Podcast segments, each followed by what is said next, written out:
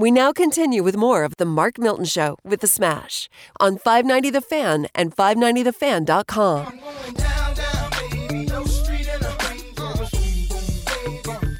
All right, welcome back to the Mark Milton Show with the Smash, mm-hmm. broadcasting from the Miller Furniture Studios, presented by STLTaxLawyer.com. We got Smash, Smash, sorry, Smash with you. Right here. We got Joe Lakin sticking around because we want to talk, get his take on this next topic, which is County Executive Sam Page this week comes out says no high school sports, no football, no tra- no track, no no basketball, no soccer. Walks it back a little bit. The next day says, "Oh, well, we're going to loosen it a little bit. We're going to allow kids under 14 to participate, sort of on, on a on a local level." Mm.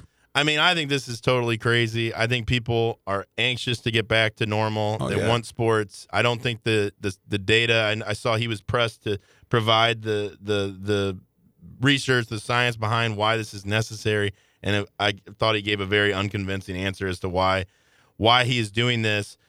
Smash, what are your what's your take on kids not being able to play high school sports this Well, fall? I feel sorry for the kids, man, but I do feel great about the adults who are going to be able to watch Nelly on Dancing with the Stars, man, because that's I think that's why uh, Joe backed off the mic because you don't want to talk about that. But that's going to be f- huge. Nevertheless, we get back to the kids. I'm for not letting them play, man. oh my, why? Yeah, because you you're dripping blood, you're dripping sweat, you're dripping on top of each other, you're laying on top of each other.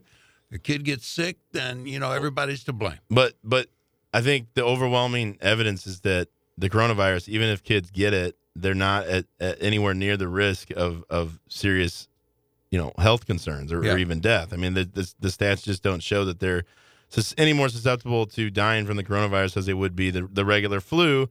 And I feel like this Talk is all Mr. Stats. this is all here, political. man. I but I don't That's get it. I like from a political standpoint as a stats. as a uh, political practitioner, as you said.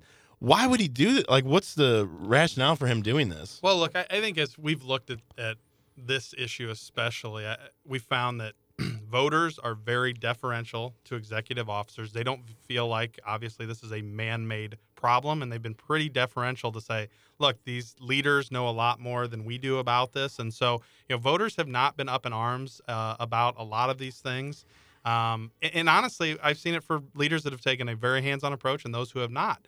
Um, I think voters are, are sort of recognize these, you know, political leaders are kind of doing the best they can.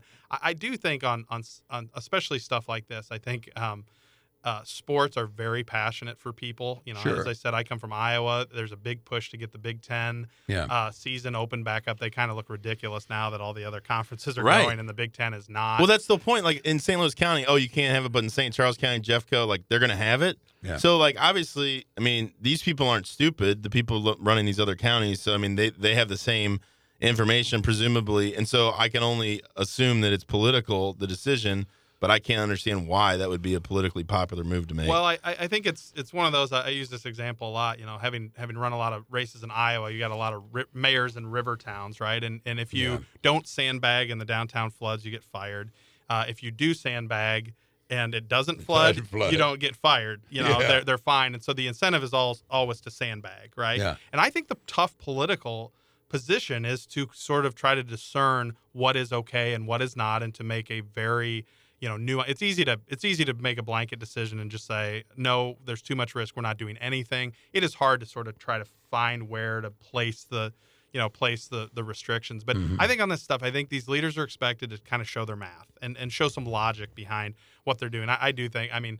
For, for Republicans in the in the fall talking about this, you know, it's, you can't have a backyard barbecue with grandma, but you can have a uh, protest and you know paint defund the police in, Right. in the city, you know, or, or you know in a community. Th- those kinds of things I think are just street. hard for hard for you know political leaders to defend. Well, and friend of the show, Al Watkins, Yep. attorney, made made news this week. He's supporting a group of students that actually protested outside of Dr. Sam Page's house this week, protesting this decision. And uh, Al Watkins is quoted as saying, "quote I think Dr. Page is a hell of a guy, but Dr. Page is on the wrong side of history right now, and he's on the wrong side of science." Again, uh, he's not saying they're going to do it, but they're talking about bringing legal action, such as an injunction, to to Really? allow allow sports to happen.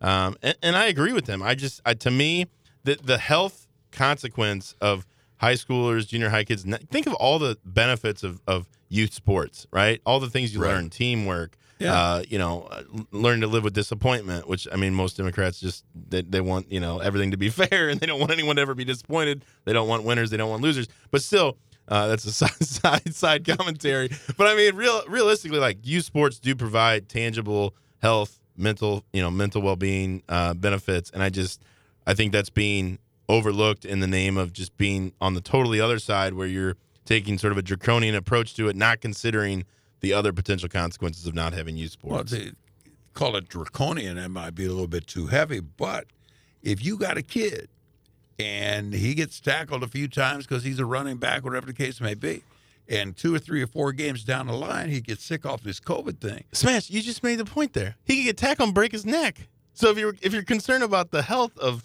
youth youth, don't play tackle football. We all take risks. We take risks every day, every day in our life. When we drive 65 miles an hour on a highway, we're taking a risk. It'd be safer to drive 30, but we don't do it because we take a calculated risk that our lives are improved by driving faster. I didn't mean to cut you off, but it was an interesting example because I was just trying to show my intellect to Joe. That's all I was trying But to you do. get my point. That like, there's nothing, nothing in life is risk free, right? So I mean, and, and there's no evidence that by not playing sports, what are they going to be doing? They're going to be out with their friends. They're going to be doing, you know, whatever. And you don't know that by playing sports, they're at an increased risk. Now you might say, well, sports increases the risk because you're going to have crowds and all these things.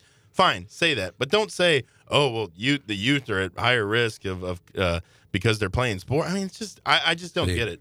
But for all you youngsters in this room right now, by me being the antithesis, you should have learned how to indeed carry yourself on into society from this point. well, Pardon me for trying to be an example. no, man. I'm just saying, it's a good. I, I appreciate. Yes, I, obviously, I don't want any kid to get it, and there probably will be kids that get it while playing sports, but they also may get it by hanging out, you know, at the at the local, you know, Home Depot or Lowe, wherever they're they're going to be hanging out these days. I don't know what they're going to do. They can't go to Yeah. mall. I guess malls are open, so maybe they're hanging out at the mall. And Spa. we allow that to happen. We allow you know marijuana shops to be open. I, I just don't understand how you can say some things are okay, some things aren't. I drove by. Uh, I went and played golf this week, and uh, you know, I, I drive by the big Larry Hustle, you know, Larry Flynt Hustler Club. They're open to 11 Yeah. p.m. How is Right. a strip club allowed to be open, but kids can't play sports? I mean, it just doesn't make any sense to me. No, I think and, and the incons- inconsistencies where you you run into trouble on on stuff like this. And look, I, I think the other thing nobody's really talking about or, or not talking about enough is what is the mental health impact of of all this? Absolutely. What is Yeah. this? What is this impact on you know seniors who haven't seen their family in person in, in literally half a year now? Yep. Um, you know, folks who have lost loved ones that you know couldn't have a funeral. Um, you know, kids who who can't participate in the things that that they've been. And and you know, I once worked for a guy who used to say, you know, there's a cost of doing nothing. And it's easy to sort of do nothing and just say there's no cost to that and move on. But you know, there there is a cost to doing nothing here. And I think, you know, unfortunately, I think we already had a lot of mental health issues uh, nationally. But um, you know, I think it unfortunately, I think it this may make it a heck of a lot worse. Absolutely, we've seen divorce rates have spiked 30 percent. I saw something. I mean, it's Off the just, COVID era? yeah, No yeah, kidding. yeah, up 30 percent from last year. So people Wow. are people are fed up at being home with their spouses. I guess. Well, we appreciate you being here, Joe Wow. Lakin. Smash as always. Didn't mean to cut you off, but I had to. I had Always, to jump in buddy. there. I this love is the Mark Milton Show with the Smash on 590, and you can find us at 590thefan.com, the markmiltonshow.com, and anywhere you podcast. We hope you'll join us. We hope you'll subscribe every week. We appreciate being with us. This is the Mark Milton Show.